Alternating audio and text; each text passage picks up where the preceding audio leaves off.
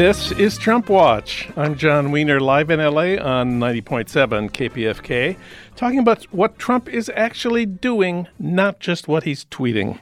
Today, we have some good news. The 2020 election will liberate us from Donald Trump and Republican hegemony. For our last show of the year, we're featuring some of our favorite segments from 2019, starting with Democratic strategist and pollster Stan Greenberg. Also, the white nationalist movement Terrorist attacks are treated as single events in El Paso and Pittsburgh and Charleston.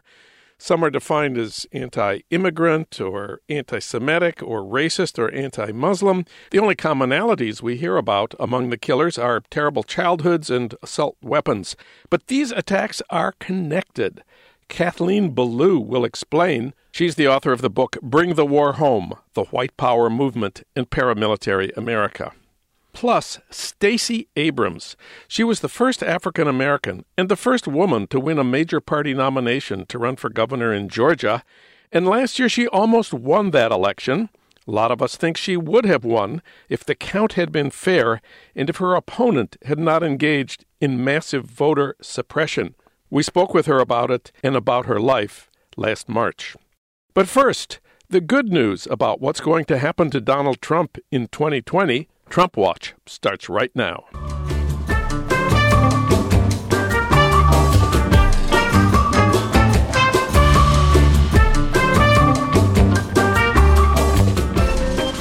First up, some good news. A sweeping Democratic victory will make it possible at last for us to address our most serious problems because 2020 will bring the death of the Republican Party as we've known it.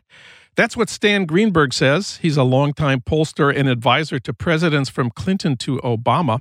He's also a best selling author with a new book out. It has the wonderful title RIP GOP How the New America is Dooming the Republicans. Stan Greenberg, welcome to the program. Thank you very much. Well, everybody agrees that the political divide in America is deeper today than ever before. Right. The middle ground has disappeared. You talk about what you call the new America, younger people, women, especially single women, people of color, secular, urban, college educated people. That's the new America. And then there's the Republican Party. Who exactly did they mobilize? The key to, to Trump, you know, winning was the fact that he built his base with the Tea Party um, inside the Republican Party. That's how he, you know, that's how he got the nomination. He built an alliance with evangelicals, and that gave him about half the party. If you look at the primary, about half the voters were with him, but it was it was a party divided and genuinely split. You know, with the rest of the party, with McCain, you know, McCain secular conservatives uh, and moderates who were socially liberal. He you know, he won the the Tea Party base because he he hated the the, uh, the changes we're talking about more than anyone else.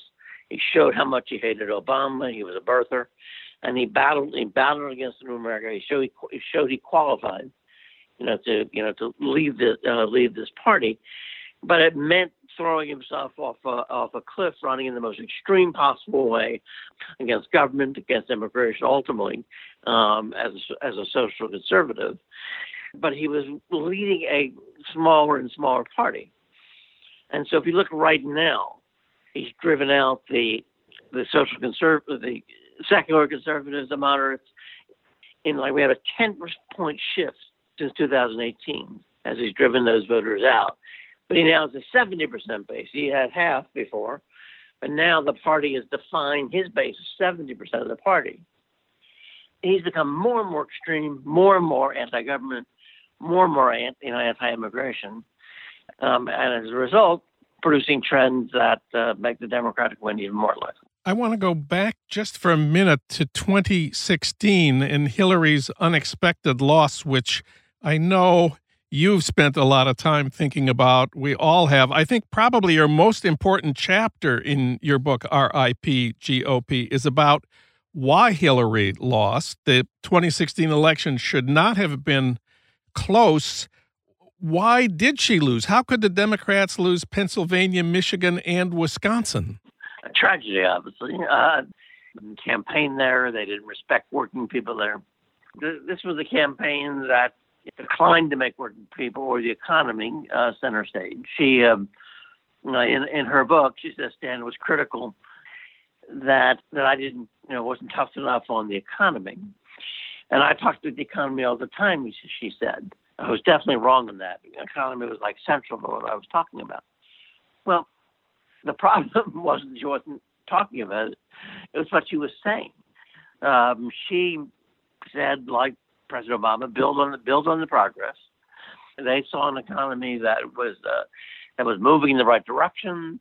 Jobs have been created, in, you know, incomes up, poverty coming down. That's you know that's just she closed her election. Now we you know, Owen had no idea that she you know would close the campaign with this idea that we were this was a, we were building on success. We were got rid of the whole idea that we were changed. We were totally status quo, and you know she ran on on continuity, uh, and that. Uh, but what we find is that President Obama, almost everybody living in the uh, metropolitan areas, missed what was happening over that decade. Not you, obviously, and not us, uh, but since the financial crisis, loss of wealth, loss of income, created a country where, where the leaders continually just misjudge uh, what's happening in the country, including President Trump, you know, who will be defeated again on, you know, talking up how good the economy is and how good wages are. No, there are big structural changes um, that demand change.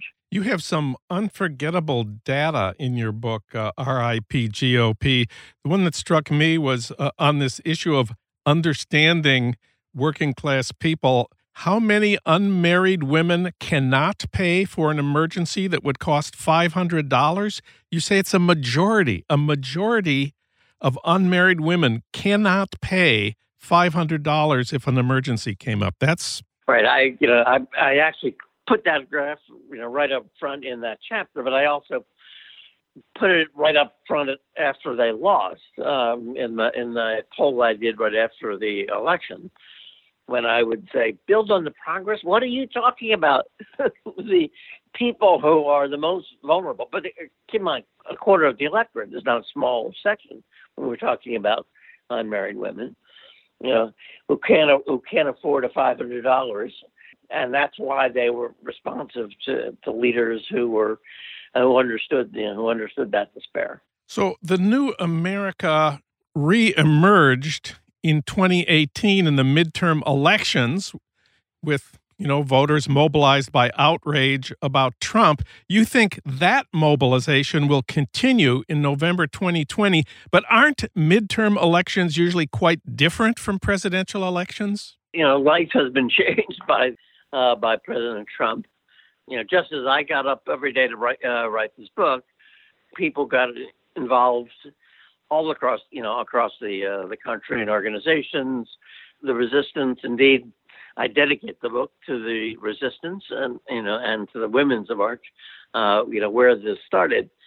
And that's actually what's so different, and why the rising American electorate and the inevitability of demographics is a different different phenomenon. That we're a different country. That is, people are organizing. They're active. They're becoming conscious, and that's what you know. What happened is that Trump's uh, Trump's election produced a new consciousness, engagement. You have some other very important data about current public opinion on two crucial political questions. Should the government be more active in addressing our problems? And immigra- immigration benefits the country, agree or disagree? These are, of course, Trump's two central themes. What's the evidence on what Americans think about this right now? On whether government should be uh, more involved or whether uh, we should depend on individuals and business. We've seen the surge of people wanting the government to be active, uh, to do uh, to do more. You know, over sixty percent, the opposite of what is happening. And the other is immigration. Uh, when Trump was elected, half the country said immigration uh, immigration benefits the country. That's now jumped to 65%. And we're tracking new polling, it's showing it increasing every day. But the other is them being engaged. The off year election in 2018 was the highest turnout in history of off year elections. We have a measure on a 1 to 10 scale how closely you're follow, following politics, 10 being you're following it extremely, you know, extremely closely. 10 on that scale in 2018 in November hit the highest point that we had reached. This was the highest turnout election. It matched the presidential number we had in 16, which had been the highest. Okay. But after the election, in every election, in any poll I've ever done, we, that number goes down. People pull back and then come back month after month, and then it goes up again at the very end. Well, that number has gone up 10 points since the 18 election. Wow. There's been a 10 point increase in engagement since the 18 election. So people become have a more engaged, more consolidated behind the Democrats, more pro immigration every day, more pro government every day they watch. Okay, so we have increasing mobilization. We have the inevitability of the demographic forces that are benefiting the Democratic Party, but we also have divisions in the Democratic Party. You know all about the divisions in the Democratic Party. Tell us about what the big ones are right now. Uh, I think partly the elites aren't reading uh, the the country and aren't reading the Democrats right. Every time there's a debate, you know, you have you know the fraught commentary on, oh my God, we're driving away moderate voter, uh, voters you know, we're running for you know the uh, the base, and therefore we're going to lose independence. But that's missing what happened after this uh, uh, 2018. It's also, but it's also missing the fact that Democrats have become more, you know more determined that government play a large role, but so have all voters. And there's now huge amount of support for government playing a you know a bigger role dealing with the environment, dealing with climate climate change, dealing with inequality, dealing with healthcare, even within within the healthcare debate, you know, on the debate stage, everybody, indeed including Biden, was not talking about minor changes in the Affordable Care Act. He wasn't even quite conscious of how much change he was proposing. Everybody on that on that stage was talking about dramatically more, dramatically larger government role in uh, in healthcare which is now just taken for granted, and I believe politically uh, effective and helpful. And you argue not just that Trump will lose in 2020, but that he will bring about, you're quite clear about this, the death of the Republican Party as we know it right now. So politics in Washington starting in 2021 will look more like California, where the Democrats have majorities in in both branches of Congress and in the executive. But aren't there a lot of places in America where the Republicans will win no matter what? The red states. Yes, yeah. I mean you can't look. You can't change the Constitution and that they can be a successful you know party you know you know in those states, but losing control you know nationally has a has a huge uh, cost for their coalition uh, and we'll see how long they're willing to be out of power, you know, na- uh, nationally. They are fighting the social modernization, you know, of the country. They're fighting sexual revolution in their current budget of the federal government. They are trying to get rid of sex education. Their battle, uh, you know, against the Affordable Care Act, the suit to the Supreme Court, was on contraception you can't stop stop the growing diversity, the growing multiculturalism, uh, and all of that uh, uh, moving forward at, at great bank speed. They are fighting it, fighting back. They're producing a party which is concentrated only in the most socially conservative and anti-government, anti-immigrant part of the uh, part of the electorate, um, and they can't survive nationally as a party. They're only going to get smaller. This, you know, this this this embankment within the Republican Party only gets a smaller and smaller piece as they go off the cliff and get defeated in this election. We need an economy that works for everyone, not just the rich and well connected. That should be the message in 2020, says Stan Greenberg, longtime Democratic pollster and strategist. His indispensable new book is RIP GOP How the New America is Dooming the Republicans. Stan, thanks so much for talking with us today. Thank you. And I really do think this is a transformative moment.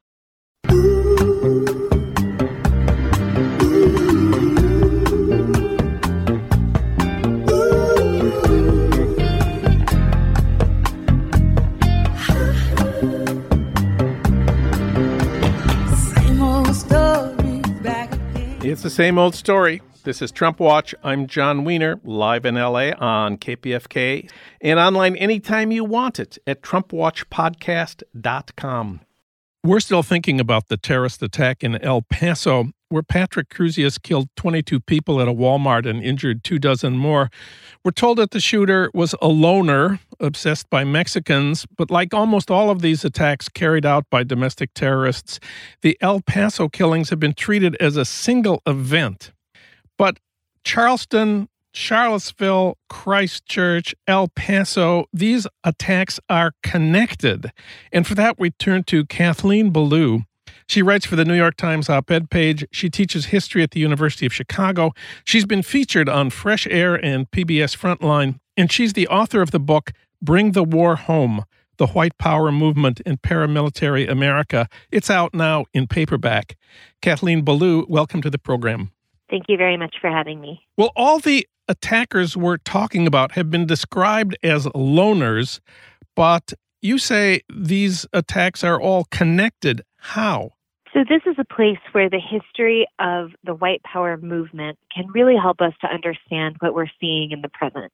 And I say movement because we're talking about a coalition of people that included a lot of different belief systems, including Klan groups, neo Nazi groups, skinheads, and other activists and it also included a lot of different kinds of people people of both genders, people who lived in rural, urban, and suburban places, people across class and educational backgrounds. Um, and they came together in a movement with one another in the late 1970s using the aftermath of the Vietnam War to sort of coalesce around common narratives. And one of the key strategies that really brought this movement together was a thing called leaderless resistance. Now, that's pretty easy to understand now in the post 9 11 world because it's essentially cell style terror the idea that a few people can work um, in a cell without direct communication with other cells and without direct orders from leadership in the movement, but that all of these cells can be coordinated in action. Cells can be anything from one to, say, 12 people. Um, and this strategy was implemented sort of to stymie prosecution and infiltration efforts.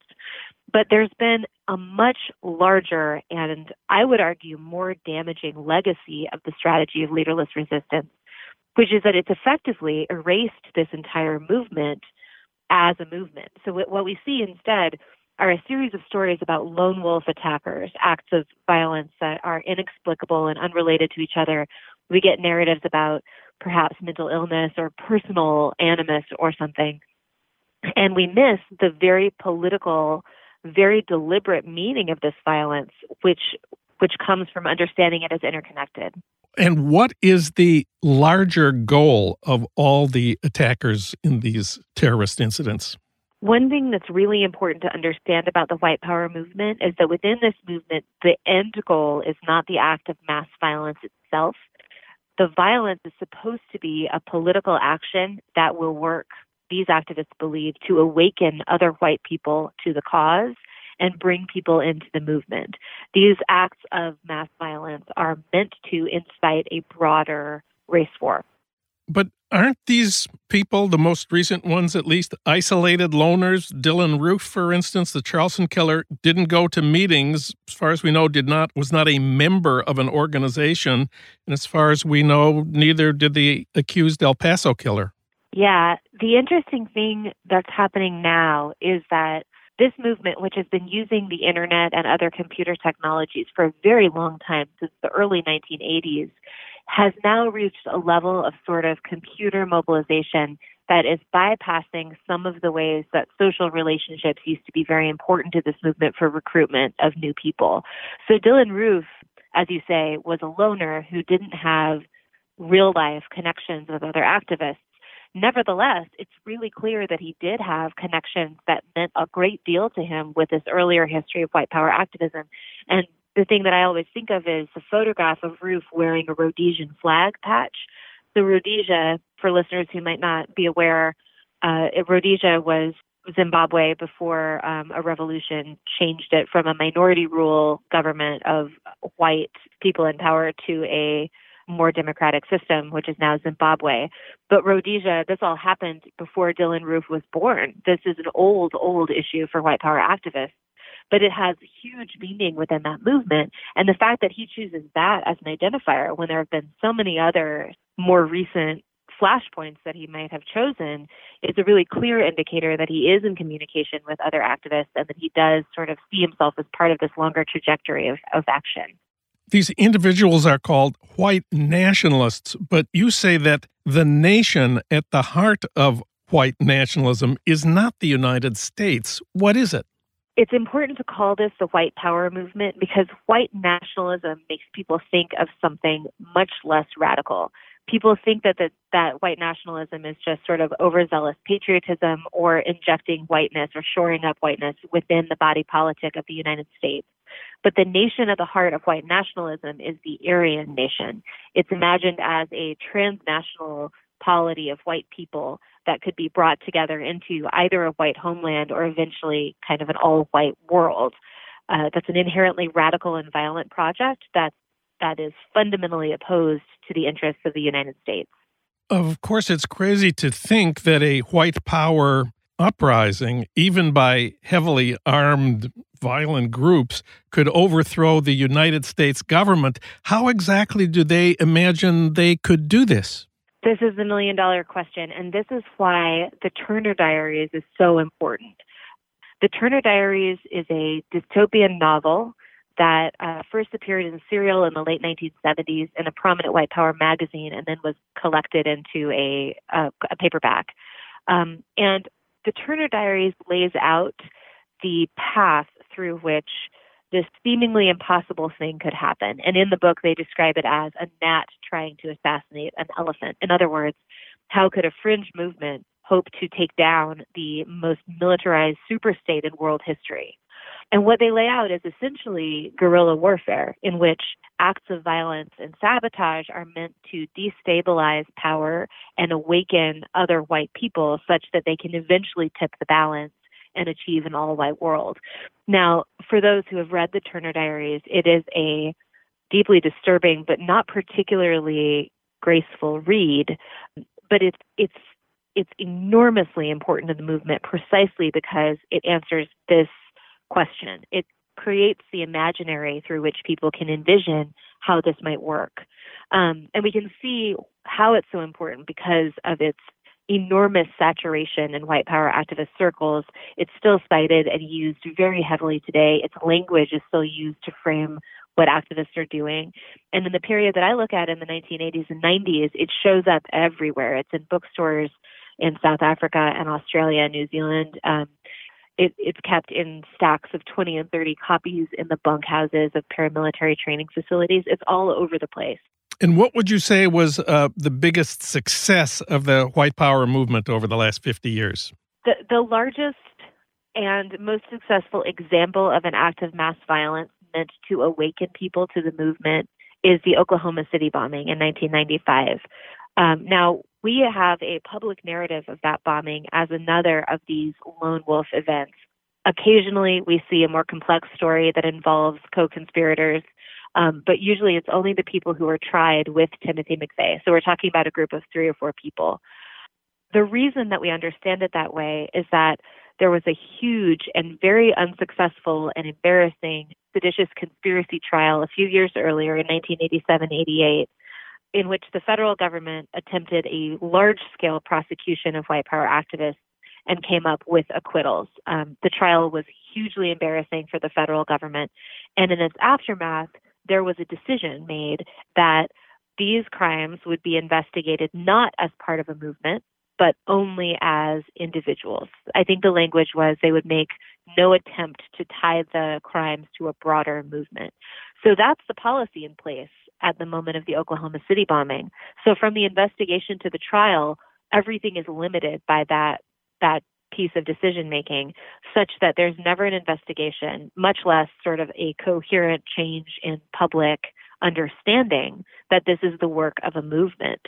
Um, but I spend a full chapter in the book talking about how deeply Timothy McVeigh was immersed in this movement, um, both through social uh, connections and his own beliefs, and how this is really clearly an act of white power violence.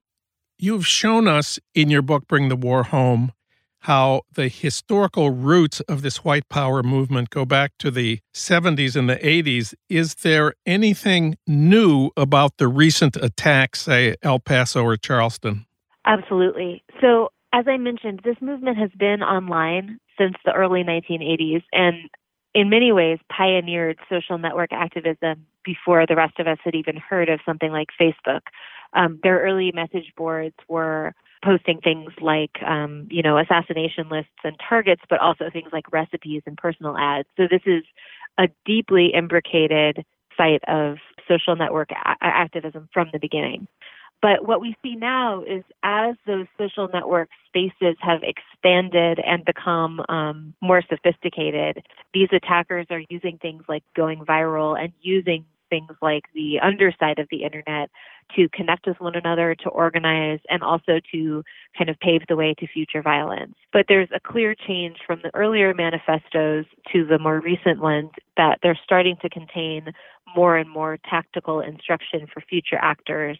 So the latest one in El Paso had information about ammunition, target selection, ear protection, all kinds of things that are in there so that future attackers can use that information to carry out additional violence. That kind of direct use of the manifesto as a messaging tool, I think, is is new. Let's talk about Donald Trump's place in the white power movement. The El Paso Killers manifesto quoted Trump extensively about an invasion from Mexico, but your history and analysis suggests a different way of understanding Trump's role in white nationalist violence. There are a few different things that are important to understand. One is that the last time this movement turned violent was not under a leftist government. The last time this movement declared war and carried out assassinations and stole military weapons and began a cycle of paramilitary training was in the second term of the Reagan administration, when arguably they stood to benefit from a lot of the policy coming down from the federal government. So the idea that because there's a sympathetic executive, we will see a reduction in this kind of activism and violence um, simply doesn't hold true in the historical record. The other thing that's important to understand is that this kind of a social movement is organized across a I guess we could think of it as a spectrum of sort of intensiveness. So if you think about a series of concentric circles, what we're talking about in the period that I study is a very small number of people, 10 to 25,000 people in that middle circle who live and breathe this movement. Those are the people who might become violent, and a whole bunch of other people who just have their entire lives in this movement. They attend white power churches, they pick each other up from the airport, they provide childcare to one another, they get their marital counseling in the movement. Often they live in communities that are entirely within the movement. Outside of that, there's another 150,000 people who aren't that deeply involved, but who regularly attend rallies, purchase the newspapers, send contributions, and do stuff like that. Outside of that, there's another 450,000 people. And those people don't themselves buy the newspapers, but they regularly read the newspapers. Now, this is where we have to get a little bit more, you have to imagine the next circle which is people who would never themselves read something that says official newspaper of the Knights of the Ku Klux Klan, but who might agree with some of the ideas in them, um, especially if they are presented by a friend or if they come to them from someone they trust. That outer, more diffuse circle um, is a place where there is a whole bunch of people who are talking about invasion in in the current moment, who are talking about all kinds of other racist ideas that that have consequences for people in this movement and beyond. So I think what we need to do is really understand how ideas travel from one place to the other across history.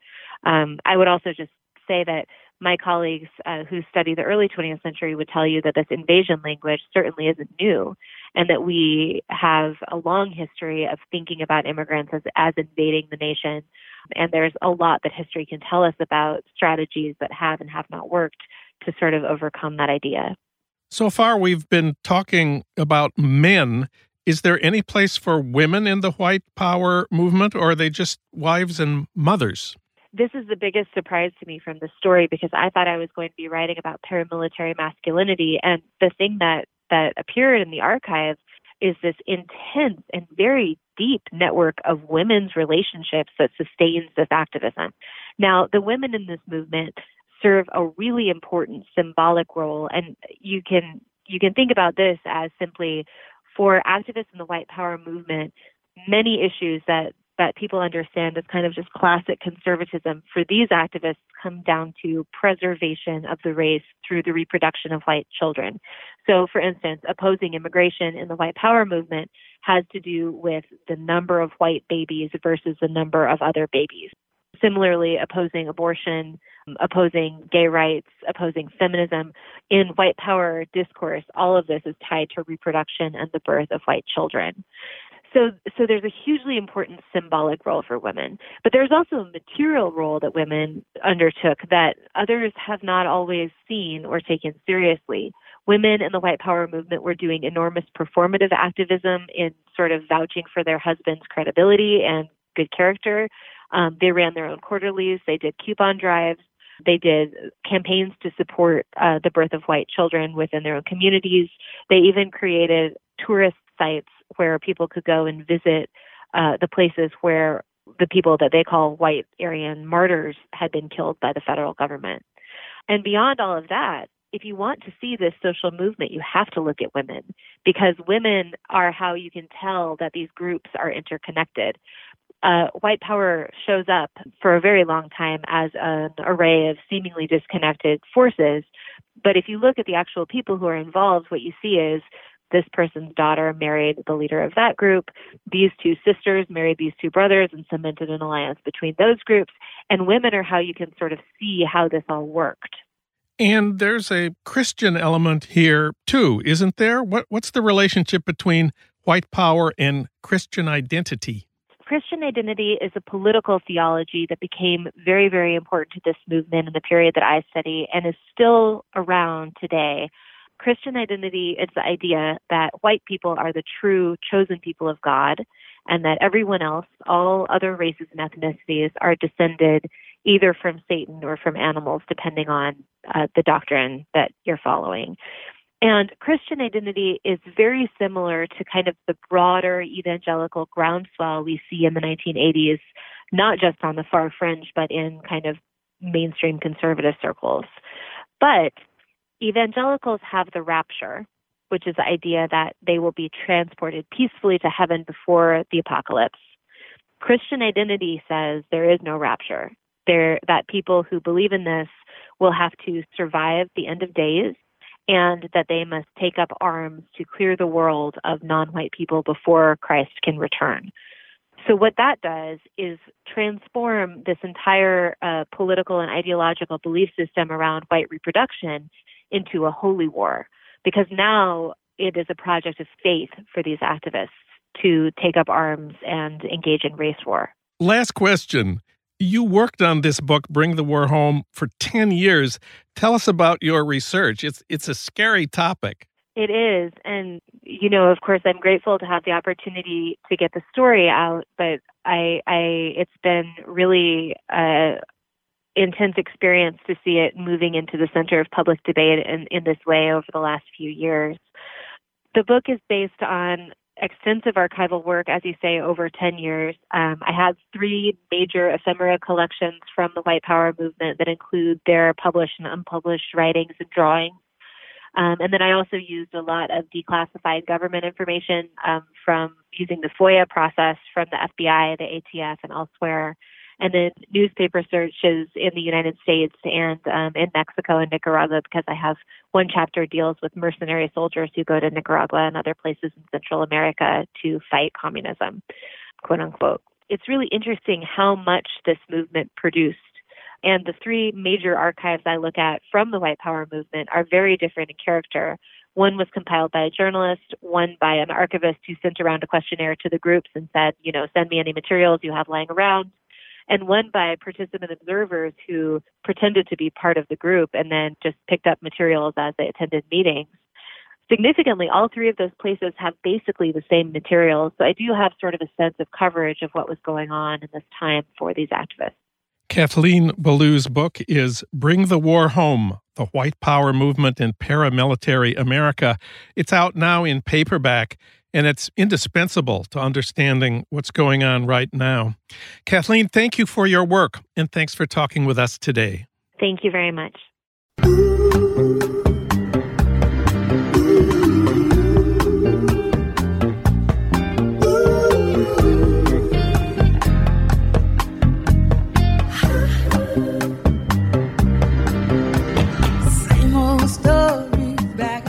It's the same old story. This is Trump Watch. I'm Jon Wiener, live in LA on KPFK and online anytime you want it at TrumpWatchPodcast.com. We spoke with Stacey Abrams about her life and her book, Lead from the Outside, in March of this year. Before we talk about uh, your book, Lead from the Outside, I want to talk about what you accomplished in Georgia when you ran for governor Everybody I know says that if there'd been a fair count, you would be the governor of Georgia right now. Um, but you did accomplish, anyway, some amazing things in that race. So, first, I want to talk about the votes you got, despite the votes you weren't allowed to get. How did your vote compare with other Democrats in recent history? So, we received more votes than any Democrat in Georgia history, uh, including President Obama, Secretary Clinton, any any Democrat who's ever run. Uh, we were only under by 54,000 votes, but what I was so excited about was the composition of the electorate. We tripled Latino turnout, we tripled Asian Pacific Islander turnout, we increased youth participation rates by 139%. We increased black turnout by 40%, but to put that in context, in 2014, 1.1 million Democrats voted altogether in 2018, 1.2 million black people voted for me. And we centered communities of color, we centered marginalized communities, we talked about their issues, and I was told that that would be to the detriment of my ability to secure white votes. And I actually received a higher percentage of white votes than any candidate in Georgia, uh, any Democratic candidate in Georgia since Bill Clinton. How did you do it? Well, one is that I believe what I say. I, I, believe diversity matters, and I think it's an active responsibility. It's insufficient to say you want something to be so, but you don't find your own responsibility to make it happen. And so our campaign was grounded in talking about identities, but never as an exclusionary principle. People vote, people participate when they think they can be seen. And my job was to show up in places to have either firsthand knowledge or have a supporting team that could help me understand what concerns were animating those communities, or worse, what concerns were keeping them out of the body politic. And we built a campaign around creating access and creating a pathway for their participation. And it worked. And the work that went into this wasn't just one campaign for governor. No. so one thing I talk about in in the book and lead from the outside is the responsibility to build that systems don't just come into being and therefore dismantling those systems or creating your own systems also require intentionality and thoughtfulness and infrastructure. And i by my nature am a systems person. I believe that democracy should be vibrant and engaged but i also believe that poverty is immoral. And i believe that communities are too often kept distant from their power by being convinced that they, their power doesn't exist. And so I've spent the last 40, well, I'm 45, so let's say between one and five, I was probably not as active. but I've spent most of my waking life thinking about how do you get more people to the table? How do you get more people engaged? And in the last 20 years, I've been able to put that into practice through my work in the private sector, the nonprofit sector, and certainly the political sector. You have a really important section of your book on how to fight for groups of which you are not a part. And of course, we have to do this because we need allies if we're going to win. But it's hard to do that right. You say empathy is not enough. What is your approach? I think you have to have understanding, but you also have to lift up those who actually have those experiences sometimes empathy gives us an excuse. It lets us think that because I have something similar in my background that I now know what you know and I know what you need. And that's when allyship becomes patronizing.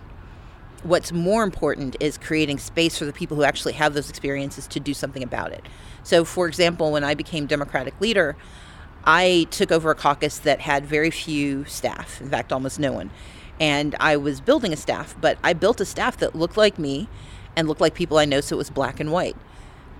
And I took myself to task that in a state that was quickly diversifying, where Latinos were becoming nearly 10% of the population, where Asian Pacific Islanders were growing in force, I had a responsibility to increase their access. And so I created an internship program to bring them on board initially, and then I found the monies necessary to hire them. I hired a Palestinian, a young Palestinian woman to be my executive assistant because I could not speak authentically about engaging the Muslim community and not find space for their employment. And these are all people who were absolutely qualified for the jobs they had. But I had to be intentional about creating space so they had a platform to do the leadership they needed to do. So the big question is after you accomplished all these things, the huge increase in turnout of Latinos, Asian Americans, young people, uh, after you got more votes than anybody, including Obama, on the Democratic ticket, how come the Republican won? And because I was running against a cartoon villain who was the referee, the scorekeeper, and the contestant. He had 10 years of voter suppression under his belt. He had built a system that built on top of previous attempts at voter suppression that actually started under his predecessor. And he manipulated the laws, uh, aggressively enforced and selectively enforced those laws. He failed also to do the fundamentals of his job. And so we had this marriage of incompetence and malfeasance that allowed him to suppress access to the vote. I cannot prove empirically that I would have gotten every one of the votes that were suppressed. But if you look at the demography of those votes, if you look at the intentionality of his actions, I think it's a really good guess. So let's talk about Fair Fight Action. So, Fair Fight Action was born of my frustration, my disappointment, but also my anger. Uh, democracy is ours. I am an American. I am entitled to have my voice heard but so were the millions of people who cast their ballots on both sides of the aisle and the tens of thousands who were not allowed to have their voices heard.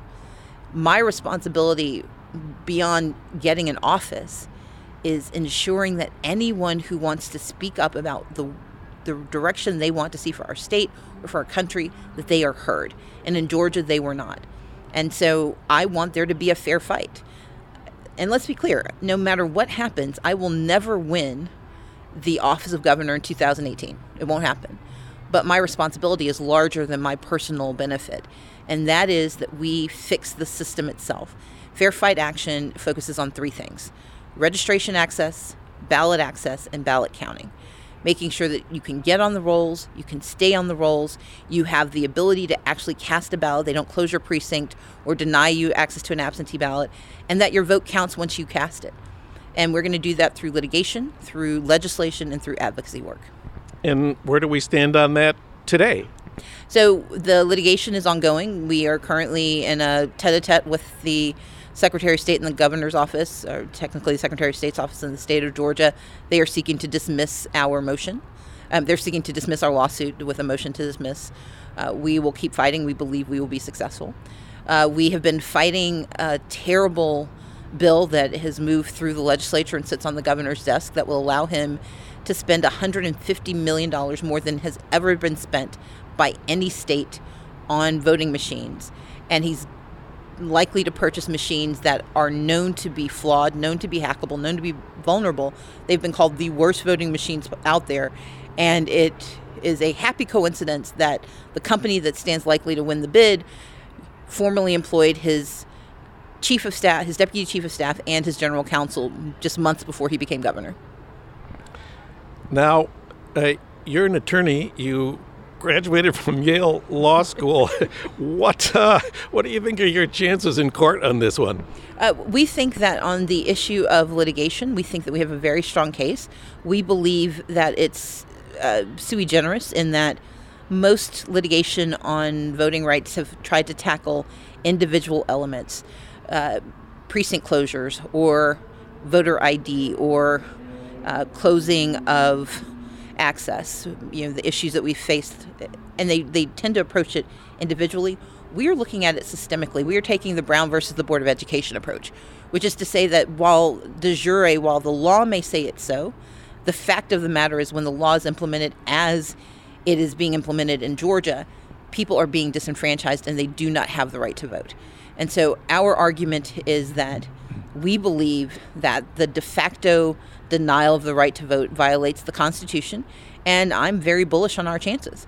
But I'm also very happy that we have other folks fighting this fight. Uh, Chairman Cummings, who is the chair of uh, the Oversight Committee in Congress and the House of Representatives, has demanded documents from the Secretary of State and the governor to investigate their bad actions. We also have been part of hearings, field hearings, being led by Congresswoman Marcia Fudge, who's the chair of the subcommittee on uh, oversight for administration looking at the Voting Rights Act, and then Terri Sewell, who's pushing for the restoration of Section 5 of the Voting Rights Act. They're all paying attention to what we're doing. And so I do think, whether it's through litigation or legislation, I do think we will be successful at some point. Now, I've heard that Georgia isn't the only state with this kind of problem. What's your sense of the national picture right now? So, one of the reasons I'm traveling the country and talking about this is that it's not endemic to Georgia. I think Georgia had not only the most singular example of voter suppression, but it's the most directly connected to the victory or loss in an election. Voter suppression is real, it's endemic, it's pervasive, and it's been around forever. But in my case, I had essentially a cartoon villain opponent and the clearest case of not only voter suppression, but the main actor who clearly controlled the outcome of the election. However, we know that in North Dakota in 2018, people were denied the right to vote because they were Native American. We know that in 2016, if you lived in Wisconsin or Michigan, there were efforts at voter suppression that were incredibly successful. We know that in Florida, there is a perennial issue with whether or not votes count. We know that in Texas and in North Carolina, voter registration, which is the predicate to being able to cast your ballot, has been made nearly impossible by third parties in Texas and been made very difficult in North Carolina. And across the country, including in California and other places, there are methods of voter suppression that are insidious and almost invisible to the eye unless you're the person trying to vote. And so, my responsibility is to use Georgia as an object lesson uh, and because this is my state, to use our opportunities to try to solve it in Georgia. But we filed a federal lawsuit because our success in Georgia will affect the rest of the country. So let, let's talk about your book, Lead from the Outside. Um, it has exercises. In the first one, you call an ambition exercise. How come ambition is number one? Because ambition is the foundation for leadership. You have to want more. In fact, the, the title of the chapter is Dare to Want More. And if you're from the outside, and, and marginalization happens in a lot of ways, you can be from the outside because of race or gender or ethnicity or religion or class or simply, you know, because you're just different than those around you. But whatever keeps you outside of the normative power structure, to get inside, you've got to have a reason. And we often mistake dreams for ambition. Dreams are things that make you happy, but you can forget a dream. In fact, we often forget our dreams. Ambition animates you, it fires you up, and it's unsettling. But we have to then harness it. And the challenge is that if you're from the outside, you're rarely taught how to harness your ambition. If you come from a powerful family, if you come from a power structure that validates your every thought, then there are systems in place to help you turn ambition almost automatically into action. But for the rest of us, we have to have an architecture. And that means we have to know what we're trying to get to.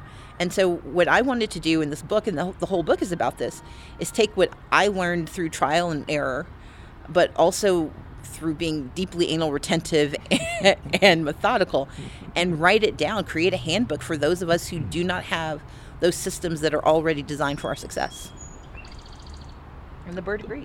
Birds are chirping with happiness. One of the surprising parts to me about your book is the section about the hack.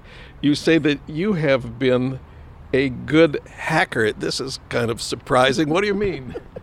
well, you know, in, in in modern parlance, we talk about hacking things, hacking meals. It's basically how do you figure out what the system is and then how do you get around it or through it without doing the regular stuff. a lot of my life has been about a hack. It's been about how do you take these traditional spaces and figure out if you can't get them to let you in, how do you figure out your own way inside? Uh, you know, in years past, it would have been called guerrilla warfare. Uh, but for me, it's it's understanding that when you first look at opportunity, when you first look at these doorways and gateways, there may seem to be no possible point of entry. And that's why we have to figure out our own codes and our own systems. And so, what I tried to do with this book, and particularly in this chapter, is talk about how I've hacked my way inside, how I've, both in the, the sort of computer science and video games parlance, but also in the very, you know, pedestrian physical idea of just hacking through. When you've got to slice through if you've ever you know, wor- worked on a farm when you've got to cut through the weeds and get through the detritus sometimes it's just about recognizing you're not going to get there the normal way so you're going to have to fight your way through. In your book you say you reject the idea of work-life balance can you explain why because work-life balance is a lie it is a bald faced lie told by someone who was selling something, and you need to return whatever it is they sold you. I, I've been asked how I write novels and run for office and started companies. And what I'm supposed to say is that, well, I figured out this amazing, you know, equilibrium and things. That's not true. I've made mistakes. I've forfeited other opportunities. I've not done things that I care about because I haven't cared about them as much as I cared about the thing I wanted to do at that moment. And what work life balance does is it creates a false sense of opportunity, but it also puts pressure on you in ways that are untenable because eventually you're going to fail. Things are going to fall apart. So instead, I operate under work life Jenga. That's the game where everything gets mm-hmm. stacked up and you have to pull pieces out and you hope like hell that nothing falls over. But the reality is, like Jenga, when everything collapses in on itself, the job isn't to ignore that it fell apart, it's to rebuild it and figure out a stronger structure to make it work. You have a couple of other wonderful rules. If it can't change the world, we don't do it. And that's followed by don't deal with jerks. Yes. So I, I started a company right after I left the city attorney's office, and that was my first venture into entrepreneurship. And I realized I needed a partner, in part because I think you always get better when you have people around you who know things that you don't know and who push you to be stronger. My first business partner was a woman named Lara Hodgson. Laura and I have since started three other companies. But in our first one, in Insomnia, we had a set of rules. And one of our rules was we don't work with jerks. It was slightly more crass when we wrote it down. Uh, but our point was this we'd both come from spaces where we'd worked with people who weren't just difficult to deal with, they were disrespectful. They devalued us, in some ways, dehumanized us. And when you work in those spaces and you feel compelled to keep doing it, you start to internalize how you're treated and you validate it. And so we had a rule that if people were not respectful of our values, we could disagree. You could have a difficult personality, but you could not devalue who we were. You could not treat us as less than real and human and whole. And so we had a rule that if we just didn't respect you and thought that you were a bad person or just not a good person, the money wasn't worth it. I want to ask a little about your family. You have the most wonderful acknowledgments, and it's clear you have an amazing family. I'm especially interested in your parents because they started in Mississippi, and I'm I'm old enough to know what it meant to be a black person in Mississippi. Could you tell us a little about them? My parents are the most extraordinary people I've ever known, and I've met some really amazing people. But my mom and dad are both from Hattiesburg, Mississippi. My mom is one of seven, my dad is one of five. My dad jokes that he's from the wrong side of the track, and my mom's from the wrong side of the wrong side of the tracks. Like she's who poor people made fun of. Uh, my mother's life story is, especially her younger years, is like a Dickens novel. I mean, every time she tells us something, we go and buy her more stuff. What they did was not let their humble beginnings, in some ways their tragic beginnings, they didn't allow that to diminish what they thought they were capable of. You know, my father is dyslexic. He didn't learn to read functionally. I mean, he was able to make his way through school. He made his way through college because he has this amazing memory and he's incredibly smart. But he learned to read better by reading to my youngest sister when he had fallen and hurt himself and wasn't able to work full time and they needed someone to watch my youngest sister when she they couldn't afford kindergarten for her or pre-K. My mother has always been just this brilliant woman who can make things happen out of nothing. And I saw her do that not only as a mom and a librarian, but also as a pastor. I saw my father fight hard for people who didn't always value and respect him and sometimes benefited from his work, but he didn't benefit from it. And then I saw them turn those moments of defeat into opportunities for triumph by becoming ministers. Um, they were called into the ministry and they live their faith and their sense of justice and responsibility every single day. And as long as they are not disappointed in me, I know I'm doing the right thing.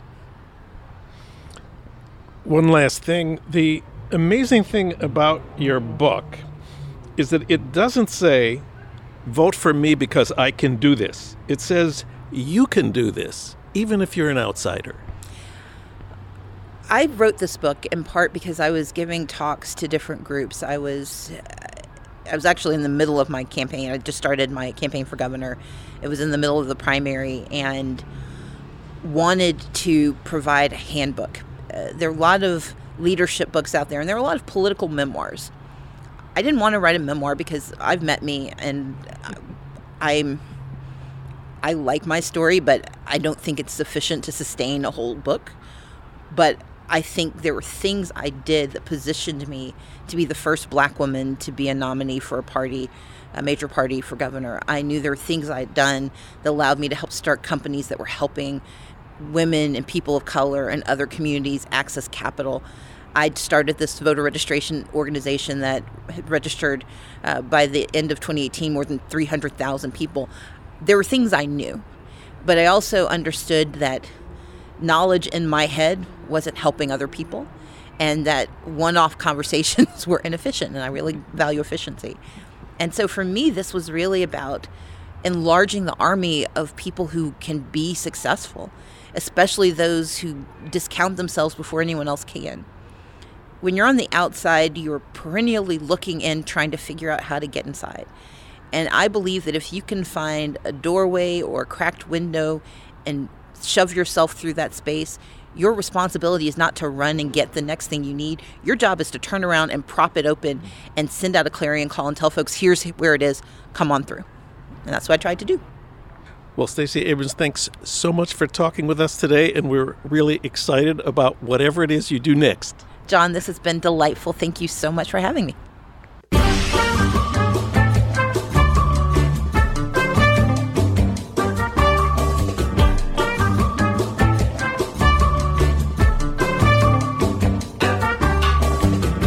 Well, that's it for today's Trump Watch. I want to thank our engineer, D'Angelo Jones, and our producer, Renee Reynolds. As always, we thank Ry Cooder for our theme music, Mambo Sinuendo. Trump Watch returns next week at the same time on the same station with more talk about what Trump is actually doing, not just what he's tweeting.